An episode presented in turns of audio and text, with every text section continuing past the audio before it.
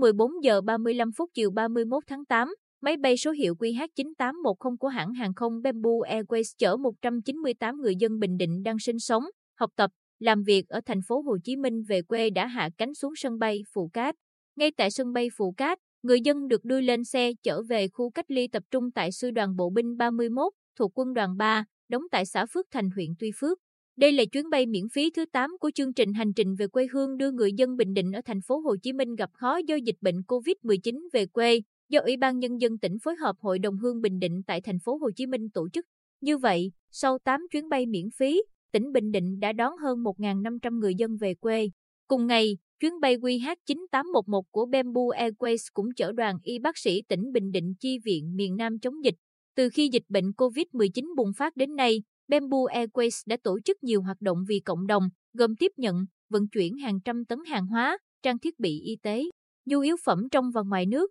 tài trợ vé máy bay cho hàng trăm y bác sĩ, nhân viên y tế, các nhà hoạt động thiện nguyện tham gia công tác phòng chống dịch trên toàn quốc. Từ tháng 6, Bamboo Airways cũng thực hiện nhiều chuyến bay đưa hàng nghìn người dân các tỉnh Bình Định, Gia Lai, Hà Tĩnh, Thanh Hóa, Quảng Bình từ miền Nam trở về quê nhà. Bamboo Airways tuân thủ nghiêm ngặt các biện pháp và quy trình phòng chống dịch COVID-19 trước, trong và sau chuyến bay. Cụ thể, trước khi lên máy bay, toàn bộ hành khách cần có kết quả xét nghiệm âm tính với với SARS-CoV-2 có hiệu lực trong vòng 72 giờ theo quy định của ngành hàng không. Sau khi xuống máy bay sẽ được xét nghiệm nhanh một lần nữa để phân loại. Trong suốt thời gian bay, toàn bộ hành khách và phi hành đoàn đều được trang bị đồ bảo hộ. Sau khi máy bay hạ cánh, Bamboo Airways tiến hành phun khử khuẩn mặt đất, khoang hành khách và hầm hàng.